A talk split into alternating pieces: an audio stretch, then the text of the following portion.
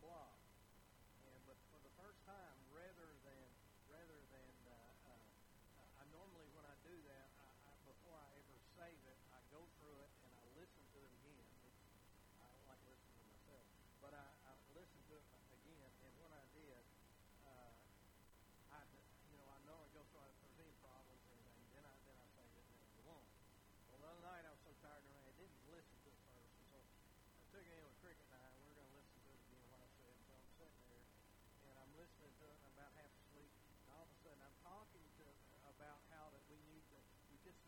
God.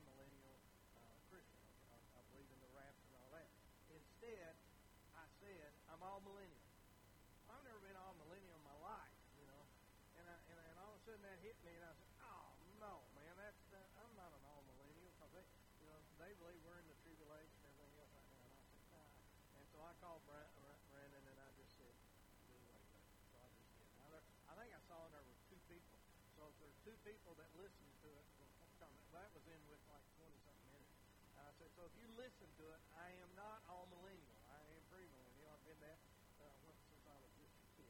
Okay, well, let me get into this. Uh, well, let me just start with a story. I, I once heard of a man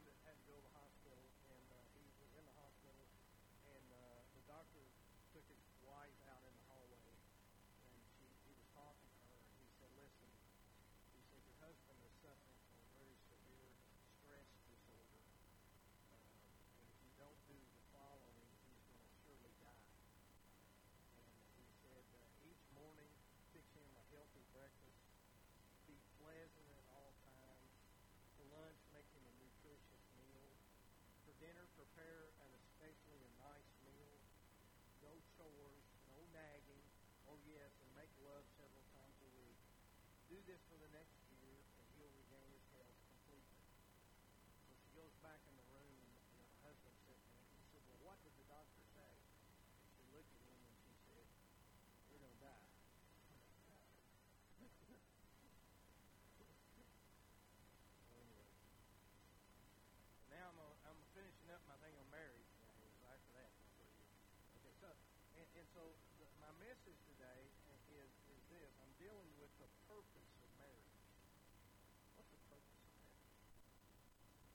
married to.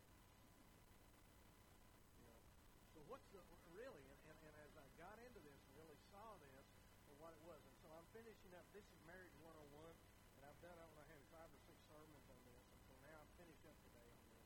But what is the purpose of marriage? And so I, I, I, want, I want you to turn with me, if you will, I'm going to read several verses, but turn with me first to First Peter chapter 3, and we're going to read verses 1 through 7, and then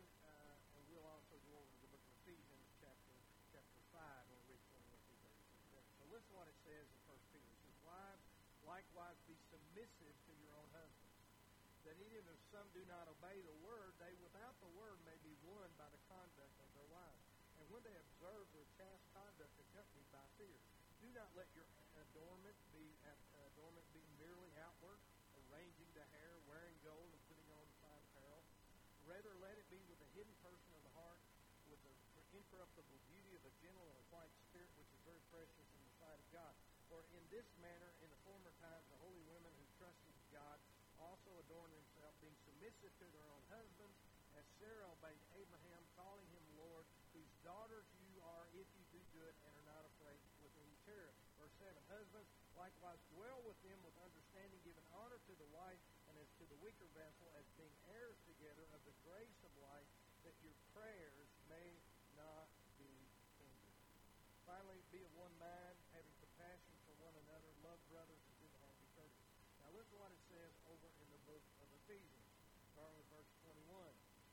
Submitting to one another in the fear of God.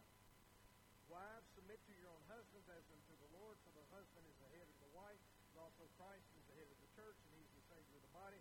Therefore, just as the church is subject to Christ, so let the wives be to their own husbands in everything. Husbands, love your wives, just as Christ also loved the church and gave himself for her, that he might sanctify and cleanse her with the washing of water by the word, that he might present her to himself a glorious church, not having a spot or wrinkle or any such thing, that she be holy without blemish. So husbands ought to love their own wives as their own body. He who loves his wife loves himself. For no one ever hated his own flesh, but nourished and cherished it just as the Lord does in the church.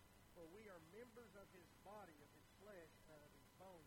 For this reason a man shall leave his father and mother and be joined to the wife, and the two shall become one flesh. This is a great mystery, but I speak concerning Christ and the church. Nevertheless, let each one of you in particular so love his own wife as himself, and let the wife see that she respects her husband. Father, I thank you for what you've shown me from your word. And I pray, Father, that uh, simply today that the words of my mouth and the meditation of my heart will be acceptable, Lord. Uh, for you're our redemption, you're our strength, you're everything, Father. We cannot do this without you. I pray, Father, that you just be with us and bless. Lord, uh, I pray that there's someone here today that they will get something out of this message that would change them, change their life for the better. Lord, I pray that couples that are here today, those married couples, that they would hear this out, and that, Lord, this would edify their marriage. I pray for those couples that are here today that maybe are contemplating marriage.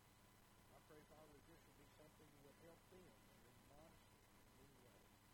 So, Lord, I ask all this in your name and for your sake. Amen. Well, I finished this, this series on Marriage 101 with a question, what is the true purpose of marriage? What's the purpose of true marriage? Now, someone has said a good marriage is one when each partner secretly suspects that they got the better deal. We always hold hands, one man said. We always hold hands, so if I let her get if I let her go, she shops. Some mornings I wake up grouchy, one man said, and some mornings I just let her sleep. My wife told me the other day that I don't take her to the expensive places anymore, so I took her to the gas station. Uh, Zig Ziglar said many marriages would be better off if their husband and wife clearly understood that they're on the same side. A great marriage is not where the perfect couple comes together. It is when the imperfect couple learns to enjoy one another's differences. When you love a person, you love a person as to who they are, not who you would like them to be. So what's the purpose of marriage? Let me give you six things in this. Number one, the purpose of marriage is companionship. Remember Genesis 2.14, God said that it was not good that Adam was alone, that man should be alone, and, and that he said, I will make him a helper compatible to him, and thus the word helpmate came along. God created a mate for Adam to take care of the loneliness in his life, is what happened. And so true companionship grows out of a oneness of spirit. And this occurs in marriage when both the husband and the wife can say, my spouse is my best friend. My spouse is my best friend. In the book of Amos, he says, Can two walk together except they be agreed? That means valuing the other person, and you demonstrate that by listening without interrupting. That's a hard thing for me to do, but listening without interrupting. Because you value, what you're demonstrating is that you value their opinion. So the first thing about marriage, the first purpose of marriage is, is companionship. Here's the second thing, enjoyment. Enjoy one another. Principle behind enjoyment is self-control. This is what it says over in Hebrews 13:4. Marriage is honorable among all, and the bed undefiled. But fornicators and adulterers, God will judge. What's he saying? He says that you share that you share without pretending. You enjoy one another's uh, uh, uh, company. It means you're a constant companion with one another. And what that means is it means that you find common interest so you can be together. Say it again. You find common interest to one, one another so you can be together. I find one of the major problems when couples come to me and want to talk to me about some of the marital problems that they're facing is one of just the simple, basic thing. They don't spend time together. They just don't get together. They don't spend time together. And so what that means is it means to you guys, it means that you've got to sit through as the stomach turns or you got to sit through as uh, searching for tomorrow because they're lost today, or you got to go to a chick flick every now and then. You got to. I mean, she may have to drag you there, but really you ought to go openly and willingly. Why? Because the whole key to this is you're wanting to share things with her. You're wanting to be with her. And ladies, it may mean that you got to sit through a football game and watch a football game with. That's what it means. And what's the whole purpose? So that you can learn how to like football? No, purposes of this together. You see, part of the success of marriage is recognizing moments where your spouse needs you. Those moments slip up on you. It's just recognizing when your spouse really does need you and it just wants to be close to you. Don't sabotage those moments. Don't sabotage those times by doing something or saying something that they feel they're wasting, that you're wasting your time if sit with them or go with them or whatever. Don't do that. Spend time with one another. Be aware of those things that will come and invade and take that time away. Or how erosion in a marriage doesn't just come all at once. It, it just gradually happens through little things or little habits or things until the next thing you know, you're so far apart, you don't know how in the world you're going to get back together. Here's the third thing. So, so spend time with one another. Here's the third thing completeness. God designed Eve complete. He designed Eve so to complete that which was lacking in Adam's life. Your wife is in your life to do this, to make up for your shortcomings, to, to, to give you in such a way that, that to complete you. Not just Tom Cruise saying you complete me, but it really means that you complete one another. God's designed for Adam to complete what was lacking in Eve's life. That's what he does. So a man is to love his wife the way that Christ loved the church. But what does that look like? Well, if you go back over to Ephesians chapter 5, verse 25. Listen, let's start with verse 25. He says, Husbands, love your wives. So what's the first thing you're supposed to do? You're supposed to love her. You're to give to, to give himself for her, to sacrifice. And then he says this, he says, he goes on, and that you might sanctify, verse 26, you might sanctify and cleanse her with the washing of the water by the word. What does that mean? That means that men, as a leader of your home and the, as a spiritual leader in your home, you have a responsibility to see that your wife moves forward in the Lord uh, and to sanctify her.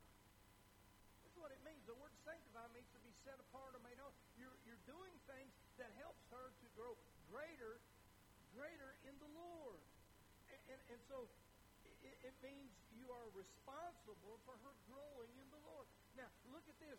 Look at verse uh, 20, uh, 27 also. It says simply this, uh, or excuse me, verse 26, that you are, and, and cleanse her with the washing of water by the word. What does that mean? The, that you use words. You use words. What does it mean? It says, husband, love your wife. So how do you love her? You express that love. And women are, God has wired such a way that they need to hear that they are loved They need to hear that you say that you love you. I love you. That's something I heard God say, well, I told her when we got married I love you. Thought that was enough. No. And how do you do that? This is what Christ loved the church. How did he do it? By the washing of the water. By what? By the word. He wants you to say it. You got to say it. You got to say to her that you, means you use the words to express your love for her.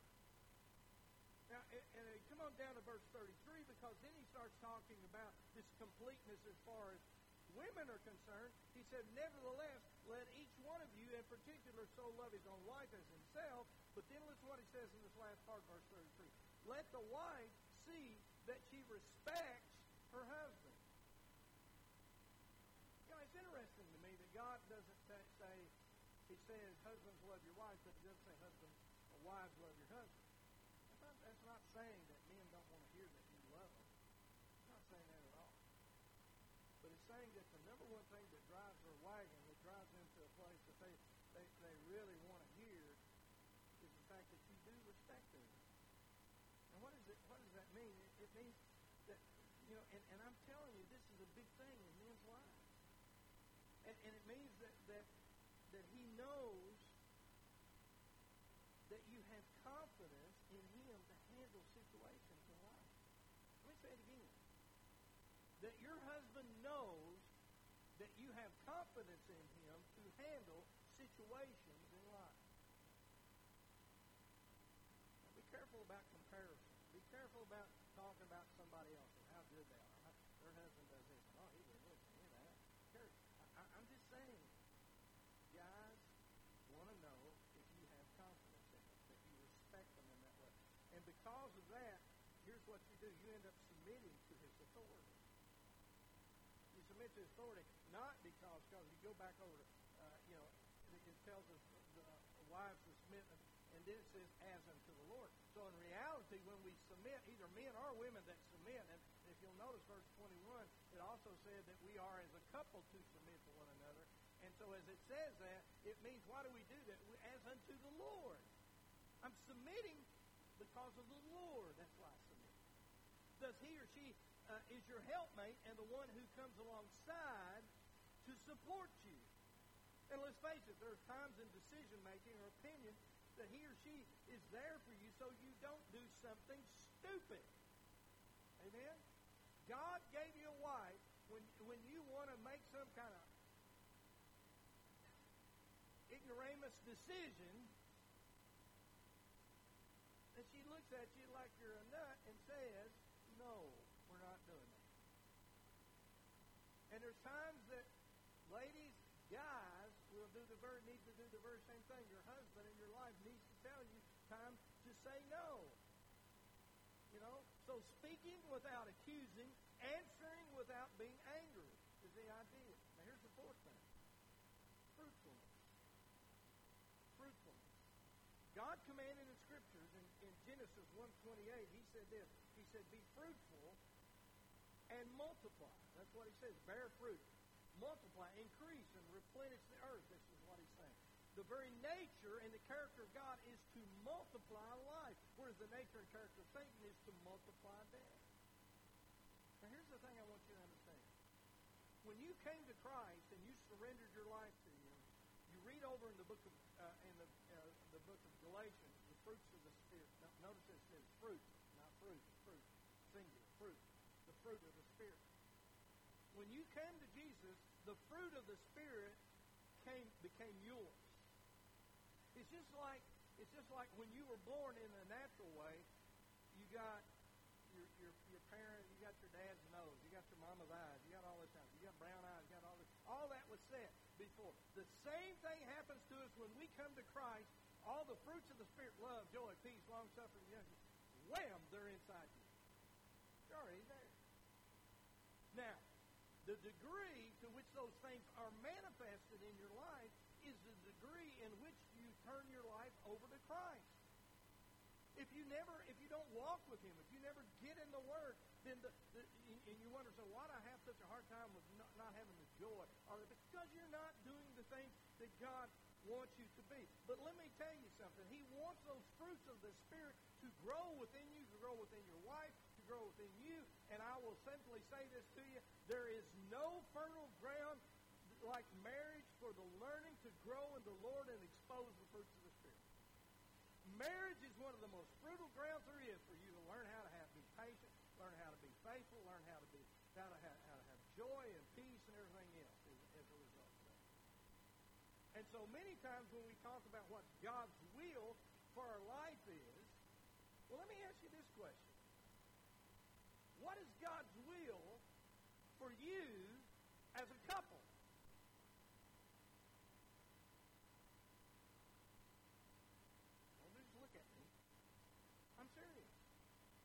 God brought you together. He brought you together, and as a result of you coming together, you became one. You became one. I'm asking you this simple question What is God's will for you as a couple?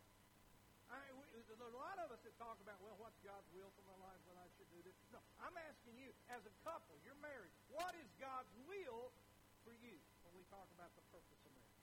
For, as a couple, what is God's will for you?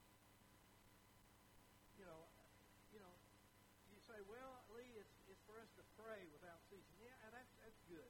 But, not just, you know, but, but, but, you know, it's not just the will for God in your life and her life, but what you as a couple, that you and a you as a couple would be a blessing to others because of the relationship that you have with one another.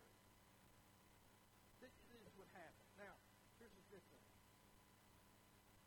Here's the fifth thing. Protection. A husband is to protect his wife by laying down his life for. Listen to what it says in Ephesians chapter 5, verse 25. It says, Husbands, love your wives as Christ loved the church. And what did he do? He gave himself for it. With a wife on a field, if the husband is willing to lay down his life for her. Adam did not protect his home in God's eyes. And, and not because God expected Adam to be so physically strong to take down the devil. No, Adam got in trouble because he allowed something to come into his home and it got to his wife. And so let me ask this question. What, are, what do we allow? What are you allowing into your home that can get your wife and children into problems? What are you allowing to come in? Is it gambling? I, I, I, listen, I, I know a couple that, and they lost everything because of it. I'm serious.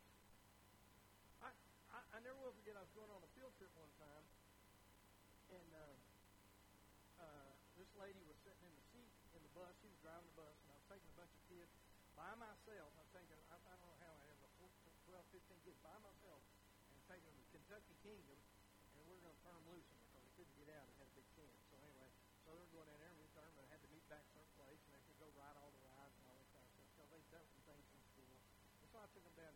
Well, this lady, I looked over her, and I thought I recognized her, and I said to her, I said, uh, uh, I, for some reason, she, she, then she told me who she was, and I said, oh, yeah, I she said, I, uh, the first church I ever pastored, she said, we used to come to your church and sing. I said, yeah, I remember that now. I remember. I said, how are you and husband? She said, well, we're divorced. I said, you're divorced? She said, yeah, we're divorced. She said, I came home. Uh, she said, uh, I, I, I, I got a call from the bank that, uh, that called me up and said to me, what are you going to do about some of these bills? And she said, what are you talking about? She says, we're up to date. She said, no, you're not. She said, what are you going to do? And they were they were like almost three months behind in house payments, a couple of months behind uh, on the car payments, and I don't know all. And she said, when I finally confronted my husband about this, he was coming home and taking all the he was coming home and taking all the uh, uh, bills and everything and stuffing them somewhere. Because every day he was taking his paycheck or his weekly paycheck, whatever it was, he taking his entire paycheck, and he wasn't going to the Red Mile somewhere. He was just going to some of these grocery stores that got these scratch offs and he was blowing his entire paycheck on those grandparents. They were completely behind in everything. They had no money.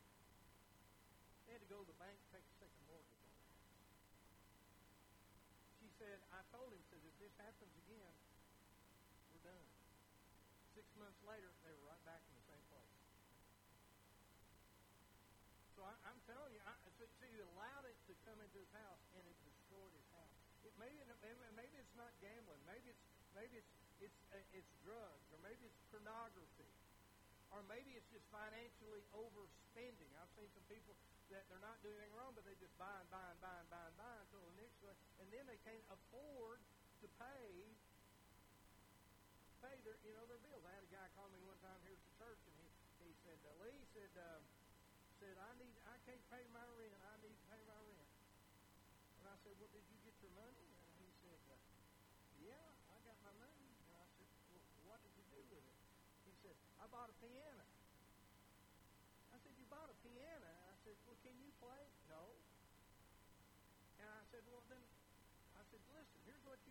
take that piano back to wherever you got to get your money back so you can pay your rent. Well, they won't take it back. You, see what I'm saying to you? Satan will get you to make some of the dumbest decisions that there is out there. Don't do that kind of stuff. So I don't know what it is, you, you know, but but by the same token, you've got to come to the place that you, you know, you don't make dumb decisions. And so it tells me also that a wife is to protect the interest of her home. Titus 2, 4, and 5. That they that admonish the young women to love their husbands, to love their children, to be discreet, chaste homemakers, good, obedient to their own husbands, that the word of God may not be blasphemed. So wife is to protect the interest of. The Apostle Paul spends six verses in 1 Peter in 1 Peter chapter one, uh, chapter 3, verse 1, 6, talking to women. And then he used one verse to talk to guy. Now, stay with me here. So, and here's what he says. Look at verse not let your adornment be merely outward arranging the hair, wearing a gold, and putting on a fine apparel. Okay, here's what uh, a lot of women have done this. They've looked at that verse and they say, okay, I need to get my hair in a bun. I need to wear my dresses where they're dragging the ground, and you know, I need to I, I, you know, I need to do all this kind of stuff. I can't wear any makeup. I had a lady one time get me in front of a Sunday school class, a pretty good sized Sunday school class, and asked me, "Lady, you believe women ought to wear makeup?" I just simply said, "Well, the barn needs to be painted, I guess you ought to paint the barn." Anyway, but uh, so, I mean, uh, it, listen, that verse doesn't have anything to do with that. You hear what I'm saying? It doesn't have anything to do with that so there's people that go around, they don't wear gold, they don't wear all this kind of stuff. But, you know, but listen what it, you, you got to read on. It says that, that he said, you know, that says, rather let it be with the hidden person of the heart that the incorruptible beauty and the gentle and quiet spirit, which is precious in the sight of God. What's he saying? He's saying that when you walk up to somebody, one of the first things that they ought to see in you not how you're dressed or with your hair and all this kind of stuff. They ought to see that quiet, gentle spirit that only can come from the Lord coming out in you. That's what they ought to notice. That's the thing he's saying. He's not telling you not to do all this other stuff that people do to think that they're doing what the, the Lord wants to do. That's not it. And, and there's some people that drive that home. There's preachers that drive that home. He said, but let them notice that incorruptible beauty of a gentle and a quiet spirit, is, and notice this, it's precious in the sight of God, what he's saying. Christ can, only Christ can do that. And then he goes on to say, listen to this. He says, and this, this, is, this actually has a promise with it. What's the promise? Listen what it says. The promise is this. For in this manner, in former times, the holy women who trusted in God also adorned themselves, being submissive to their own husbands, as Sarah obeyed Abraham, calling him Lord, whose daughters you any terror. It says that you are a daughter of Sarah. Well, why didn't he? Why didn't he pick out? Uh, why didn't he pick out Ruth, or why didn't he pick out Mary someone? Because here's why. He's saying if you do these things, if you live your life this way, you become a daughter of Sarah. Why would you become a daughter of Sarah? Because Sarah in the Bible is the only one that had her had her youth rejuvenated. She, she had a baby when she was 90 years old. Top that one. She was rejuvenated. And this is what God's saying. He's saying, when you do it my way, your youth will be. And there's something about a woman who lives her life this way that there's just a, there's just a, a, a I wish I, I can't the word I'm looking for there's just something about her that's so attractive.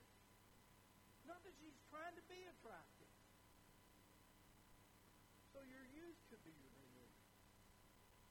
now, the one verse added to this is to the husband. There's only one verse, and, and, and, and men say you, you know. And look what it says down here in verse uh, seven. Husband likewise dwell with them with understanding.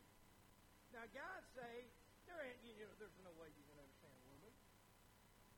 That's not what the Bible says. It says that you dwell with them with understanding. You dwell with them. Husband likewise dwell with them understanding. Verse 7. And then he goes on to say, and it says, giving honor to the weaker vessel. Well, what does that mean? A weaker vessel. Now, you know, of course, it's, it's, we, there'll be a lot of ladies in, in this culture that we're living in. So you're telling us we're the weaker vessel. No, that's not what it's saying. You mm, you know, the vessel. What does that mean? It means, and I've told this story before. Cricket and I went one time to Cincinnati, Ohio, and we went to the old train station up there, and they had the auctions and everything else. And we're walking around, and and it, and we and they had all these vases in there. Really weren't vases; they were vases. And so we went, and I picked up one of them, and I was just looking at it, holding it right. Turned that thing over, had the price tag on the bottom, five thousand dollars for this little bitty bowl. I can go to Walmart and get the same thing for about six bucks. Five thousand dollars for this little bit. But it was a vase, it wasn't a vase. And that's what he's saying here. He's saying you treat your wife not like a vase, you treat her like a vase. You precious. If you've got something that's of value to you, you just don't let it go anywhere set anywhere. Whatever. No, you put it up. You protect it because it is value to you. That's what he's trying to say. But I want you to also notice this as he goes on here. You know, but let's face it, physically, men are stronger than women. No, I never thought I'd have to emphasize this, but I am. Listen, physically, men are stronger than women. And so as a result of that, I'm saying that's not reason for a guy then to dress up like a woman and go enter himself into the high jump competition that we're seeing right now. I mean, you know, women's track now has been decimated because all these guys going in want to dress up like a woman and participate in it. And now the women are, you know, the, you know, the ones that were standing for you know, uh, the LBGT, whatever, they were standing for all this, saying, oh, yeah, that's what. Well, now they're crying out saying, wait a minute, they, that's not fair. Well, hello. That's what we've trying to say all along. But notice also, it says, being heirs together of the grace of life. And notice this, it says the last part, and this is the God, that, you that you dwell with them understanding, that you live with them and love them in that way. And then it says this, that your prayers may not be hindered. What does that mean? That means she is God's little girl. And you got to realize your wife should be able to trust you without wavering. Here's the sixth and the final thing. And this is the biggie I really want to get into. Because it's, it's simply this. The, the purpose of marriage is to typify Christ in the church. Let me say it again. The purpose of marriage is to typify Christ in the church. To forgive without punishing. To promise without forgetting. To look like Jesus. To be like Jesus. So marriage is to be the human object lesson of divine revelation between Christ and believers. So he says over here in chapter 5 of uh, chapter 5 of, uh, of Ephesians, he says this, in, starting with verse 30, 31, he says, For this reason, a man shall leave his father and mother and be joined to his wife, and the two shall become one flesh. Verse 32. This is a great mystery, but I speak concerning Christ and the church. And then he goes on, nevertheless, let each one of you predict the Lord love his own wife as himself, and let the wife see that she respects the husband. Now here's the thing. There's one word that I want to finish with, and it's found in 1 Peter chapter 3, verse 1. This is what it says, Wives, likewise, be submissive to your own husbands. I want to talk about the word submit. I want you to go now to Ephesians chapter 5, verse 21. Submitting to one another. What does that say? Not just wives submit, husbands submit, but submitting to one another in the fear of God. I want to talk about the word submit. For many, the word submit means someone who stands over you, dominating the other person. a lot of women have this idea if they submit and marry, that means they're barefoot and pregnant and he controls the remote and all this kind of stuff. That's not it. That's not what the Lord's talking about as he uses the word submission. The Bible is definitive on this. it is love through mutual submission. Love through mutual submission. We come together with all kinds of differences. Let me just say this to you, even those of you who are contemplating marriage. Y'all listen. If you go into marriage saying that differences are not there, oh, we, we're just so compatible, well, we, we're, we just, well, we're just a perfect fit. We have no differences. If you do that, that those difficulties that you have in your life, in their life, will continue to manifest themselves and keep intruding until eventually it will become unworkable in your life. You go into marriage, you recognize the differences that you have one towards another. We have so many stereotypes, thus we get into those unrealistic expectations in a marriage. Jesus gives us two examples of what we're to do by submitting. Listen to what it says. Philippians 2, 5, 8. Listen what it says. Let this mind be in you, which was in Christ Jesus. So for every husband and wife, let this mind be in you, which was also in Christ Jesus. Verse 6. Who being in the form of God did not consider robbery to be equal with God. But he made himself of no reputation, taking the form of a bondservant and coming in the likeness of men. And being found in the appearance as a man, he humbled himself and became obedient to the point of death, even to the death of Christ. Listen, submission didn't hurt the Lord, it won't hurt you. Let say it again. Submitting to your husband, submitting to your wife. If submission didn't hurt the Lord, it won't hurt you. Jesus was saying, I am equal. Listen to him. I'm, equal, I'm equal with God the Father. But I'm laying this that aside when I'm humble myself. And if the Lord would do that, then who in the world can you and I say when we can't humble ourselves? And if this is not in the mind of a husband and a wife in your marriage, that you're equal but humbling myself, preferring one another than yourself, then you're, you and your mate, you're going to clash. But this is all about, in your marriage and everything, this is all about Romans 6.11. What does it say? Reckoning yourself dead unto sin, but alive unto God. You, you, you're continually dying to self. And so we read in Ephesians 5, we see that Jesus is dying. And, and so, so in submitting. In, in Ephesians 5, we see Jesus that he's dying. He's the head of the church. He's, he's, he's dying to save his bride and washing her to make her perfect and taking responsibility for her. I think when you realize that this is the submission the Bible is talking about, that each person gets to play the role of Jesus in the marriage. It's not like, okay, I'll tell you what, you're going to be the leader this week and I'll be the leader next week. I, well, I'll submit to you this week and you submit to me. That's not it at all. No. When I look at this and I realize how Jesus did this, I, I, I realize that the submission is the, what the way the Bible's talking about. That each person in the in the marriage gets to play that, that role. But in order for this to, to take place, you must have a leader.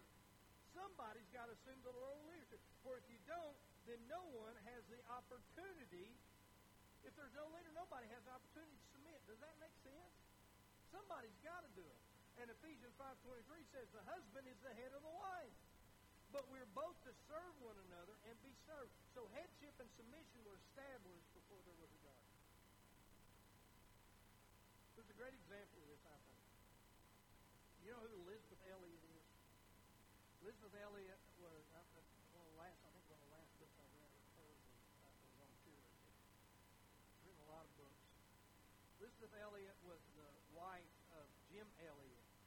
And Jim Elliot, at a young age, was one of five missionaries that flew into Ecuador into going with the Auca Indians. They flew over and flew over, and they dropped they dropped all these supplies and everything. And finally, they thought that uh, they would greet them, and they they so they landed these five guys dead, and, and were trying to build inroads with these this natives up there. Who and people say, well, why do you go this way? Well, let me tell you what this tribe believed. This tribe believed that the way you exist, whatever, was to kill one another.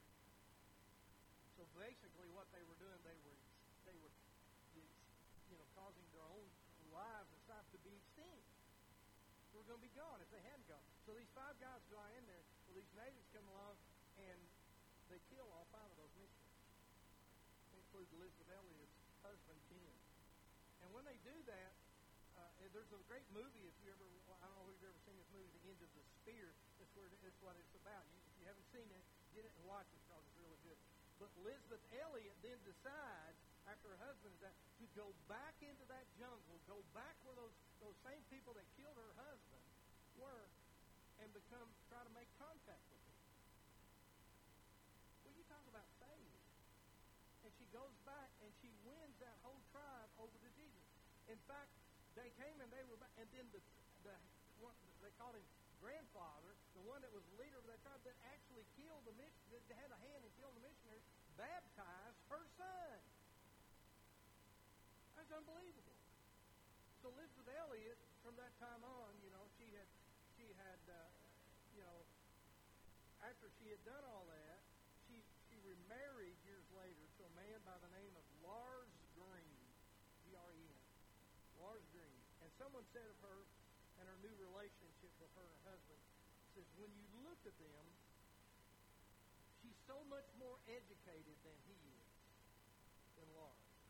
She's been a missionary. She's been a writer and a conference speaker. Says Lars basically is her assistant. He made all the flight arrangements. He makes all the hotel arrangements and carried the books into the conference place. He carries the tables in the conference.